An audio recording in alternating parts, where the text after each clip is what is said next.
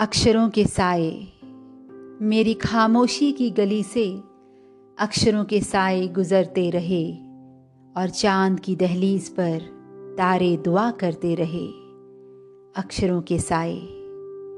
नमस्कार साथियों, अमृता प्रीतम जी की आत्मकथा अक्षरों के साए एक अंतर यात्रा में आइए हम अगले पड़ाव की ओर बढ़ते हैं।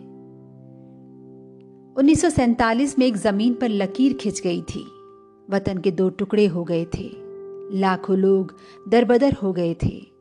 विभाजन के दर्द पर बहुत कुछ लिखा गया, बहुत कुछ कहा गया, मगर अमृता प्रीतम जी की यह दर्द भरी दास्तान आज भी आंख नम कर देती है।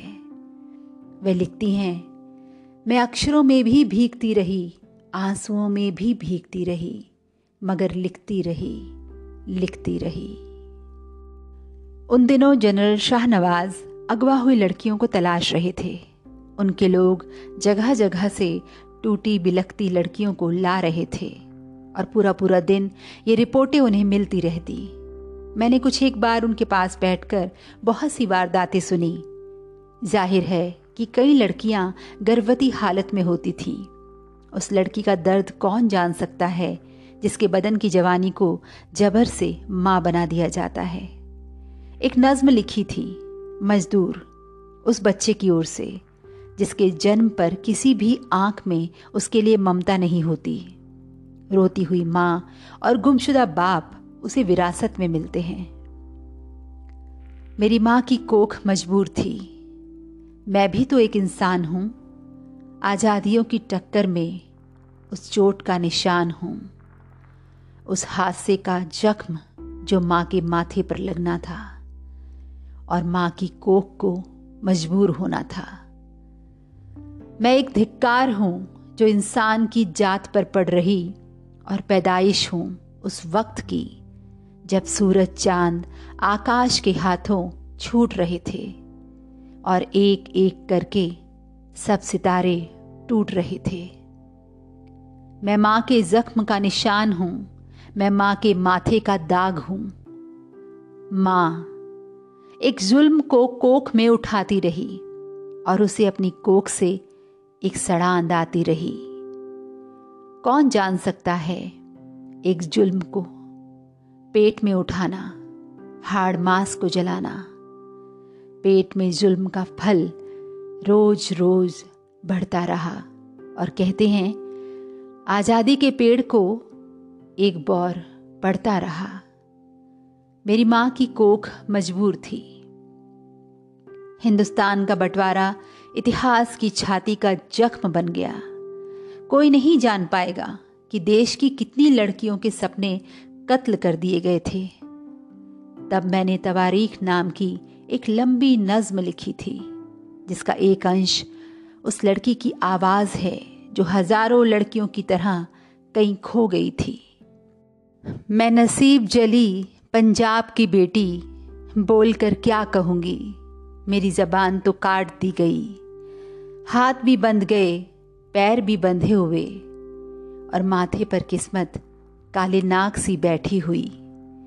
एक तूफान आया, यह बदन बाकी है, पर नसीब डूब गया। अरे रह गुजर उस पार कोई मिले तो कहना, अब मेरे घुटने टूट गए, मांझियों के हाथों पतवार छूट गए। अब नहीं जानती मैं कहाँ हूँ।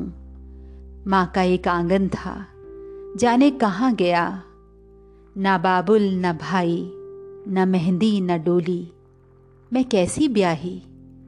बस इतना जानती कि इसी बहाने धरती पर धर्म और ईमान बिकता है, यहाँ देश की नार बिकती है।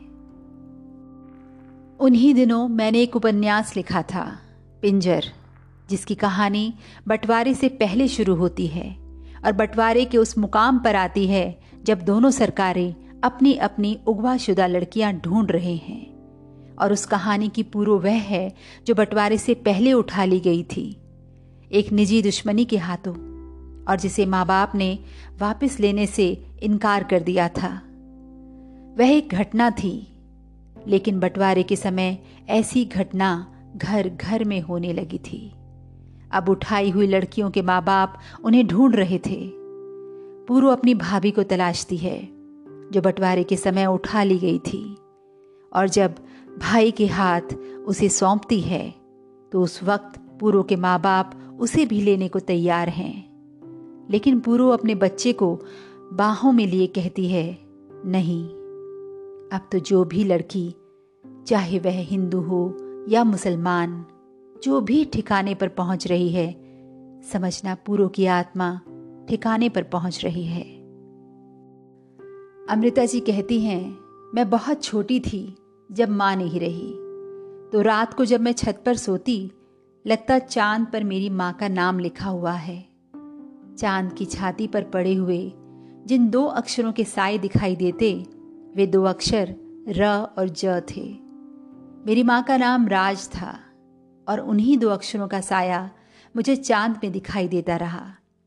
उठती हुई जवानी के साथ उन्हीं दो अक्षरों में एक अक्षर और मिल गया, न, और मुझे लगता जिसके नाम के तीन अक्षरों का साया चांद पर दिखाई देता है, वह राजन जरूर कहीं इस दुनिया में होगा जो कभी मुझे मिलेगा। जिस तरह गीली मिट्टी पर से गुजरने वालों के पैरों के निशान वहाँ पड़े हुए दिखाई देते हैं, ठीक उसी तरह मुझे चांद में उसका नाम दिखाई देता, और मैं सोचती वह कभी मोहब्बत बनकर जाने किन राहों से गुजरता हुआ मेरी ज़िंदगी में आएगा।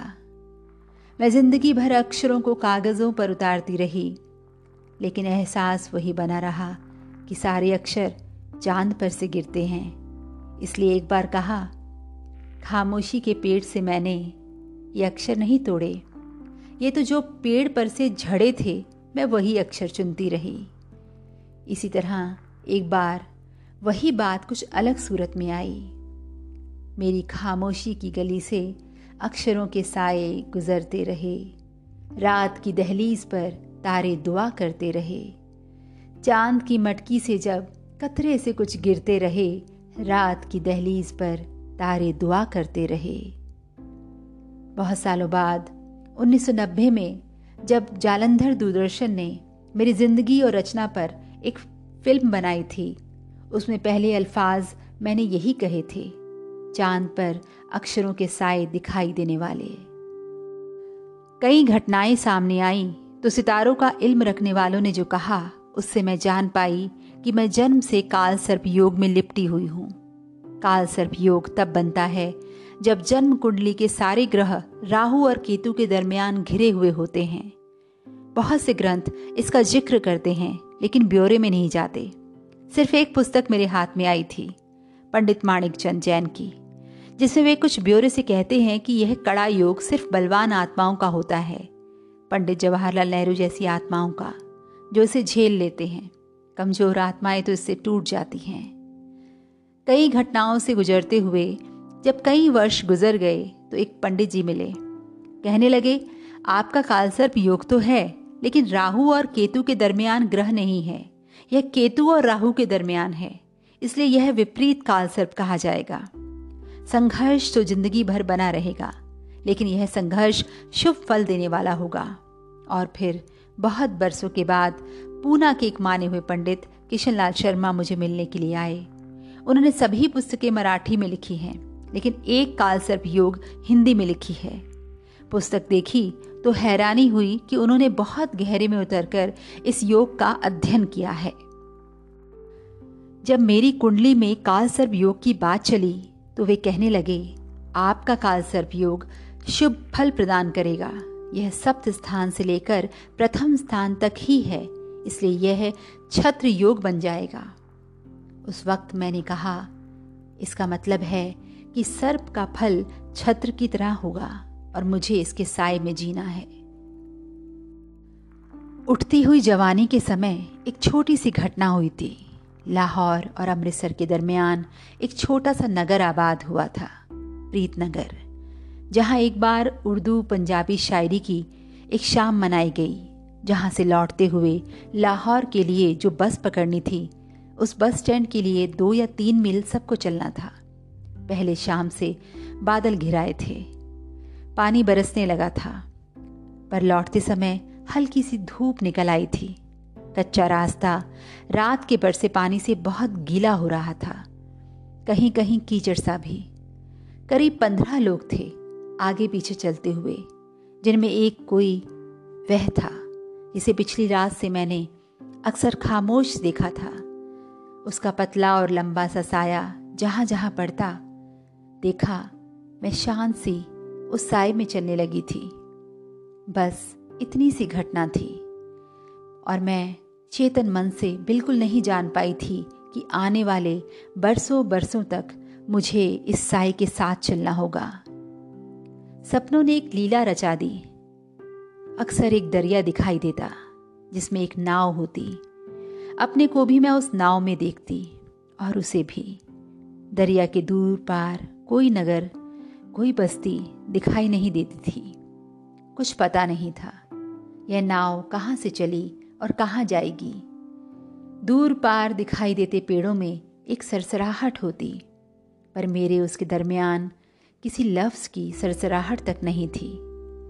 फिर हाथ की कलम से कागज़ों पर सरसराहट होने लगी और जाने कितनी नज़में पानी में बहते हुए पेड़ों के पत्तों की तरह कागज़ों पर झड़ने लगी।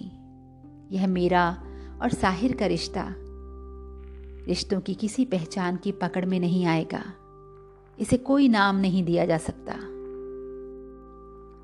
मेरा और साहिर का रिश्ता भी कुछ इसी रोशनी में पहचाना जा सकता है जिसके लंबे बरसों में कभी तन नहीं रहा था, सिर्फ मन था जो नज़्मों में धड़कता रहा। एक वाक़या याद आता है। 1996 में जब मैं पहली बार यासनाया पोलियाना गई थी, रूस की उस टॉलस्टाई स्टेट में, और वहाँ जो खामोशी का गीत सुना उसे हरफ भी नहीं दिया जा सकता। टॉलस्टाई के 22,000 किताबों वाले कमरे में मैं खामोश बैठी रही और वे किताबें भी। फिर जब 7 वाले छोटे से कमरे में गई जो कभी उनका सोने वाला कमरा था, वहाँ एक दीवार पर वह सफ़ेद कमीज टंगी हुई थी जो टॉलस्टाई ने आखिरी दिनों में पहनी थी, और इतने में खिड़की से हवा का एक झोंका आया और वह कमीज हिल गई और उसकी एक आस्तीन मुझे आहिस्ता से छू गई। एक कंपन सा मेरे सारे बदन में उतर गया। लगा जैसे टॉलस्टाई ने एक हाथ आगे बढ़ाकर मेरे कंधे को छू लिया। और फिर जंगल में उन्हें जहाँ दफनाया गया था वहाँ मैं बहुत देर तक बैठी रही। वहाँ पेड़ों के पत्ते बरस रहे थे और मैं एक पत्ता उठाकर अपने साथ ले आई जो आज तक मेरी अकीदत को संभाले हुए मेरे पास पड़ा है। इसी तरह कई बार होता रहा। जब खामोश से अकेले में बैठे हुए साहिर को एक रुमाल की ज़रूरत पड़ी, मैंने उसे नया रुमाल देते हुए उसके उस मैले से रुमाल को संभाल लिया जो उसने हाथों से छोड़ दिया था। नज़में तो बहुत लिखी, पर छोटी छोटी सब बातों को संभालने के लिए एक कहानी भी लिखी थी जिसे नाम दिया था यह कहानी नहीं, यह कहानी थी। साथियों, साहित्य जगत की इस रोमानी शख्सियत के साथ यह सफ़र आगे भी चलता रहेगा। आप सबके साथ के बिना यह सफ़र अधूरा है। तो आइए इस चैनल को लाइक और सब्सक्राइब कर इस सफ़र का हिस्सा बन जाइए। धन्यवाद।